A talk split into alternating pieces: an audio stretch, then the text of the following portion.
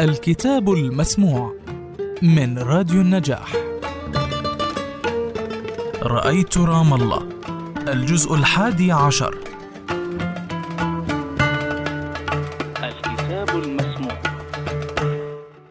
رأسي على المخدة في بيت أبو حازم. هذا بيت آخر للمسافر. هذه مخدة أخرى لرأسي علاقتي بالمكان. هي في حقيقتها علاقة بالزمن. أنا أعيش في بقع من الوقت. بعضها فقدته وبعضها أملكه لبرهة ثم أفقده لأنني دائما بلا مكان. إنني أحاول استعادة زمن شخصي ولا لا غائب يعود كاملا. لا شيء يستعاد كما هو. عين الدير ليست مكانا إنها زمن وقت. بلل الشتوة الأخيرة الذي تقول عيوننا إنه جف فتكذبها أحذيتنا. شوك العليق الذي عود أيدينا وجنوبنا على النزيف المبكر منذ الطفولة في غروب كل يوم نعود فيه إلى أمهاتنا. هل أريد أن أتشعبط على عليقة الآن؟ لا بل أريد وقت الشعبطة عين الدير هي تحديدا زمن مريد طفلا وعمي إبراهيم فلاحا وصيادا فخاخة تستدرج طيورها من أربعة جبال خضراء لترفرف في آخر المطاف بين أصابعه الفائزة في لعبة السماء والأرض. كان يشرح لي الكثير عن غباء العصافير التي ترى الحبة ولا ترى الفخ. وعندما يطمئن إلى أنني رأيت غباءها بالأذن والعين كان يسارع إلى الإضافة التي لم أفهمها تماما في الخامسة أو السادسة من عمري. الناس يا عمي زي العصافير كثير منهم بيشوفوا الطعم وما بيشوفوا الفخ. دار رعد ليست مكانا هي أيضا زمن. زمن النهوض مع صلاة الفجر من أجل مذاق التين المقطوف على ضوء الفجر والذي شطبه الندى ونقرته العصافير النشيطة. لا أحد يميز الثمرة الناضجة من الفجة كالعصفور. العصفور لا يخلو تماما من النباهة والذكاء. هي زمن جرار الزيت القادم للتو واللحظة من بابور أبو سيف إلى رغيف الطابون الساخن في يدي قبل الذهاب إلى المدرسة وهي ذلك الاحتكاك الفجائي البريء بثدي ابنة الجيران أثناء اللعب والذي بمجرد إحساسك به لا تعود إلى البراءة ولا تعود البراءة إليك. خلص لقد عرفت الآن ولو في هوجة اللهو ملمس ثدي الأنثى. وما العارف ببريء. أماكننا المشتهاة ليست إلا أوقاتا. أجل إنها أوقات ولكن مهلا في الصراع تكون المسألة هي المكان. نعم المكان. كل القصة في المكان. يمنعونك من امتلاكه فيأخذون من عمرك ما يأخذون. وعندما سألني صحفي عن معنى الحنين بالنسبة لي قلت له شيئا قريبا من هذا إنه كسر الإرادة بالتالي لا علاقة له برخاوة الذكرى والاستحضار. لكثرة الأماكن التي رمتنا إليها ظروف الشتات واضطرارنا المتكرر واضطرارنا المتكرر لمغادرتها فقدت أماكننا ملموسيتها ومغزاها كأن الغريب يفضل العلاقة الهشة ويضطرب من متانتها. المتشرد لا يتشبث. يخاف أن يتشبث لأنه لا يستطيع المكسور الإرادة يعيش في إيقاعه الداخلي الخاص. الأماكن بالنسبة له وسائل انتقال تحمله إلى أماكن أخرى إلى حالات أخرى كأنها خمر أو حذاء. لا تقبل الحياة منا أن نعتبر الاقتلاعات المتكررة مأساة لأن فيها جانبا يذكر بالمسخرة وهي لا تقبل منا أن نتعود عليها كنكتة متكررة لأن, لأن فيها جانبا مأساويا. إنها فقط تعلمنا الرضا بالمصير الوحيد. المقترح علينا تروضنا تعلمنا التعود كما يتعود راكب الأرجوحة على حركتها في اتجاهين متعاكسين. أرجوحة الحياة لا تحمل راكبها إلى أبعد من طرفيها. المأساة والمسخرة. العالم يواصل تأرجحه. الغبش الخفيف يغلل الأفقين على جهتيهما. في القاهرة صبيحة ذلك العيد التاريخي الكئيب. كانوا ستتان من المخبرين عندما سقط من حبل الغسيل ذلك القماط الذي ما زال مبلولا من أقمطة تميم وخرجت لجلبه. رأيتهم. كانوا ستة مخبرين في سيارة مباحث أمن دولة. قلت لرضوى جاءوا. الإقامة في الوقت. اقتادوني إلى دائرة الجوازات في مجمع التحرير ثم أعودوني في المساء إلى البيت لإحضار حقيبة السفر وثمن تذكرة الطائرة في الطريق إلى سجن ترحيلات الخليفة انتظارا لقراره من نهائي. كنت أنظر إلى شوارع القاهرة نظرة أخيرة أرجوحات المأساة والمسخرة تهتز بي مع اهتزاز سيارة الجيب واهتزاز شكل الأيام القادمة. الرجال الستة خصصوا واحدا منهم لمراقبتي وأنا أعد حقيبة ملابسي. وجلس الخمسة الآخرون أمام تلفزيون بيتنا وبدون استئذان يشاهدون على الهواء مباشرة خطبة الرئيس في الكنيست. ماذا تحمل الأيام لهذا الطفل ذي الشهور الخمسة؟ ولرضوى ولي ولنا. في الطائرة فقط في مقعدي في الطائرة فك الكلبشات من معصمي قلت للجالس بجواري وبصوت فكاهي وداعا يا إفريقيا. لم أقم بأي فعل لمعارضة زيارة السادات لإسرائيل. كان ترحيلا وقائيا ونتيجة وشاية. كما تبين بعد سنوات عديدة لافقها زميل معنا في اتحاد الكتاب الفلسطينيين.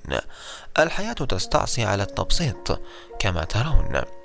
ومن بغداد إلى بيروت إلى بودابست إلى عمان إلى القاهرة ثانية كان من المستحيل التشبث بمكان لأن إرادتي فيه تصطدم مع إرادة صاحب المكان. إرادتي أنا هي المعرضة دائما للانكسار. أنا لا أعيش في مكان أنا أعيش في الوقت في مكونات نفسية أعيش في حساسية الخاصة بي. أنا ابن جبل واستقرار ومنذ تذكر يهود القرن العشرين كتابهم المقدس أصابني الرحيل البدوي وما أنا ببدوي. لم أستطع تكوين مكتبة منزلية متصلة أبدا. تنقلت في البيوت المحطات والشقق المفروشة وتعودت على العابر والمؤقت. روضت نفسي على ذلك الشعور بأن بكرج القهوة ليس لي. فناجين قهوتي من ممتلكات المالك ومن مخلفات المستأجر السابق حتى كسر فنجان منها يتخذ معنى آخر. الصدفة العقارية وحدها هي التي تختار لي شكل ملاءات سريري. حجم مخدتي ستائر نوافذي. طنجرة الطبخ ملعقة الشاي. كلها هناك كما شاءت أو كما شاء الآخر لا كما تشاء أصابعي. لا أنتقي الصدفة تنتقي. تخليت أكثر من مرة عن كل ما ربيته من جيرانيوم على الشرفات المتغيرة باستمرار وعن النباتات الداخلية مثل اليوكا والسنجونيوم والدراسينا والشوفليرا ورجل الدب والفوجير. أختار لها أصص السيراميك البيضاء. أتفنن في تنسيقها ورعايتها وأغسل أوراقها بالبيرة. ورقة ورقة. أغمس قطعة من القماش القطني ذي المسامات في البيرة وهي أفضل وأرخص من المستحضرات الكيماوية. أضع الورقة في يدي اليسرى ثم أمسح سطحها بالقماش المبلول بيدي اليمنى. إلى أن يصدر عنها ذلك اللمعان المدهش الذي يذكرني بضربة الختام في السيمفونيات. أنتقل من ورقة إلى أخرى ومن فرع إلى آخر بنفس الحرص والعناية. أدير لها آلة التسجيل التي تبث الشريط الموسيقي بلا توقف وأتركها دائرة حتى وأنا خارج البيت. أبدأ صباحاتي بلمس أوراقها وفروعها وملاحظة رطوبة تربتها.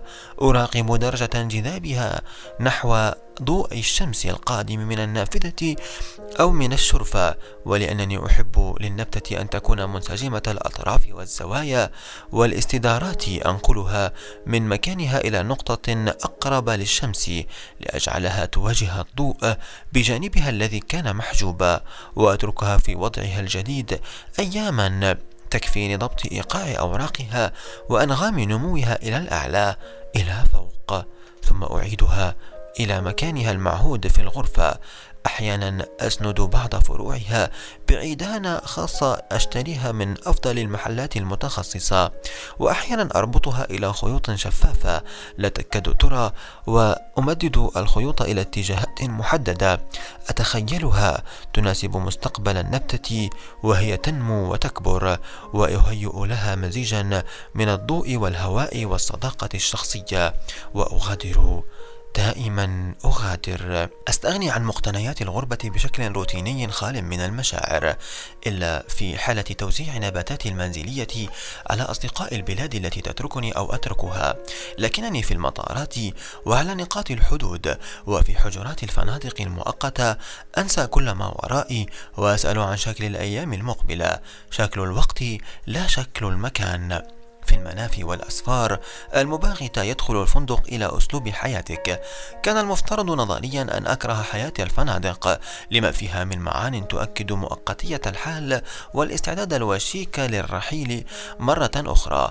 ربما يقتضي المجاز أن أكرهها ولكن تبين لي من واقع الحال أن الحال ليس كذلك بالضبط. ارتحت لحياة الفنادق. الفندق علمني عدم التشبث بالمطرح روضني على قبول فكرة المغادرة بالتدريج ولكثرة الأسفار القصيرة من بلد إلى آخر بدأت أحب الفندق كفكرة. إنه يعفي من تخليد اللحظة ولكنه في الوقت نفسه مسرح لفصول صغيرة ومفاجآت في المرئي والمسموع وتوسيع لمحيط الحياة الرتيب. في الفندق أنت معرض للمدهش الذي لا يتكرر. الفندق يكسر مألوفك الطارئ بمألوفه الطارئ. الفندق يعطيك شيئا من نكهة الخلودات المؤقتة. تستلم رسائل الأصدقاء كلما عدت من مشوار قصير. إنه يكون لك على الفور مجتمعا صغيرا من أصدقاء المدينة الجديدة التي وصلت إليها للتو شبه عائلة من الذين يهتمون بأمرك لبضعة أيام أو لبضع ساعات في اليوم. في الفندق تسقط دولة الجار في الفندق تسقط دولة الجار الدائم للانتباه لجاره لا وجود لفخاخ الواجب الاجتماعي. إنه المكان الذي تتمجد فيه دولة الكسل والتنبلة تغادره وتعود إليه في الساعة المرتجلة. هو إغراء بيوم مفتوح على مصراعيه. في الفندق لست مسؤولا عن رعاية النباتات ولا عن ماء المزهرية التجارية التي يضعون نسخا مكررة منها في كل غرفة. هذه مزهرية لا تتألم لفراقها ولا تمتلك مكتبة ضخمة تحتار في تبديدها على المعارف والجيران قبل الرحيل القصري أو المخطط له غالبا من قبل الآخرين. لا توجد أي قسوة في تركك اللوحات المعلقة على جدران غرفتك لأنها ليست من مقتنياتك أولا أو لأنها ثانيا قبيحة في معظم الحالات. تأملت المضافة التي وقفت على مصطبتها. ها هو مكاني الأول. وجوه رجالها بملامحهم المميزة وأصواتهم تعاودني مرة أخرى. أم هو خيالي يقترضهم من موتهم الطويل فجأة. يظهرون ويختفون من أمامي بخصالهم الحقيقية وخصالهم التي ألصقتها بهم الألسنة وفنون النميمة المحببة التي يقال إن البراغث هم فرسانها. كان المرحوم عبد الرحيم محمود يقول إن في رام الله مسلمين ومسيحيين براغثة كبار السن ينقلون نوادر المضافة لأبنائهم جيلا بعد جيل. فتكسى بالمبالغات والإضافات حسب خفة ظل من يتناقلونها. بعضها نقل لي من أبي وبعضها من أبو حازم لكن معظمها مخزون برواياته الأصلية في ذكريات أبو كفاح والمعتدل. وأبو كفاح لا يستهدف أحدا بقدر ما يستهدف خالا له يدعى سميح وخالا ثانيا هو ماجد. أما المعتدل فكان لذكائه يجالس الكبار منذ شبابه المبكر ويقضي إجازاته من عمله في السعودية على المضافة ها هو أبو عودة يجلس في أبعد ركن على الحصيرة. القرب والبعد عن صدر الحصيرة ومركزها يتعلق بثراء الجالس أو فقره.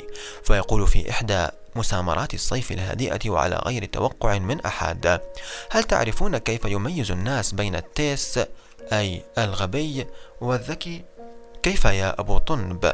وقيل إنه منح هذه الكنية بسبب إلحاحه المبكر على أبيه كي يزوجه والطنب عندهم هو القضيب الطويل. فقال التيس بتكون لحيته عريضة. لم يعلق أحدا على ذلك لكن المختار الجالس في صدر المضافة كان يرفع يده اليمنى ببطء ويتحسس لحيته خلسة فقهقه المجلس كله. ومن طرائفه أيضا أنه قال لهم مرة والله بلدكم يا أهل دير غسانة بلد نفاق إذا أبو عودة نطق بالدرر بتقولوا ما سمعناش وإذا المختار ضرط بتقولوا ريحة مسك. وها هو بسمارك أبو المعتدل صاحب التدابير الغامضة في شؤون القرية والذي حصل على لقبه الغريب عن جدارة لا تشير إلى خطورته فقط بل تشير أيضا إلى خطورة إدراك الذين أطلقوا عليه هذا اللقب بالذات. ولا أعرف بالضبط خلفية ألقاب كثيرة أطلقها الناس على الناس في دير غسان وظلت متروكة لاستنتاجاتنا. نحن الصغار كانت الكنى والألقاب الساخرة تتحول فورا إلى أسماء تحل محل الاسم الحقيقي للشخص الذي يتحدث أو يتحرك ببطء يسمونه سلبود. قصير القامة يسمونه الجرن. الطويل القامة يسمونه أبو مغيط. الطويل القامة يسمونه أبو مغيط. الأكول يسمونه أبو الثرايد.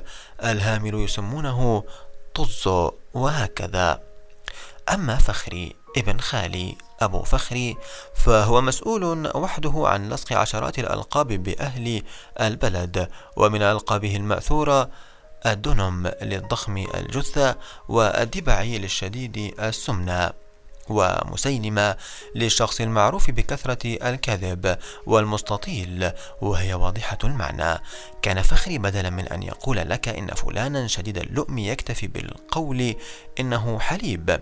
قال مرة يتهم شخصا بالبخل إنه دعاه إلى غداء مكون من أربع حبات بازيلا ومن ألطف التشبيهات التي سمعتها في زيارة هذه المرة عن صديقين لا يفترقان أنهما مثل الكلينكس ما أن تسحب ورقة من العلبة حتى تظهر الثانية فورا. وها هو أبو زهير داهية دير غسان بلا منازع الذي زوج ابنه زهير من فتاة وتزوج هو شقيقتها. بعد ذلك وهو في السبعين وأنجب الشهيد عدلي. وها هو أبو سيف بمهابته وجسده العملاق أكبر ملاكي دير غسان. أقام اليهود مستوطنة على أراضيه في قرية ملبس واسموها بتاح تكفى وهو صاحب البابور. معصرة زيت الزيتون في دير غسان. تزوج فتاة من الشام تصغره بستين سنة وأنجبت له ولدا قبل موته بشهور. ها هو أبو جودة بكرمه ونعاسه الدائم وأبو طلب الذي كان يقدم القروض للمحتاجين بفوائد. وها هو أبو مطيع بصمته الدهري كأن هذه الحياة الفانية لا تعينه مع أنها تعينه. كانت زوجته حاكمة. هذا هو اسمه الحقيقي. سألتها مرة عن أخبار أحد أقربائنا في الكويت فقالت بنبرة الفخر والاعتزاز. الحمد لله وضعه فوق فوق. الله يرضى عليه. ثلاجات غسالات مكيفات فيديوهات راديوهات سيارات بضربة مفك بصلحهن قدمنا لكم من راديو النجاح برنامج الكتاب المسموع. وحلقة اليوم من كتاب رأيت رام الله الجزء الحادي عشر. الكتاب المسموع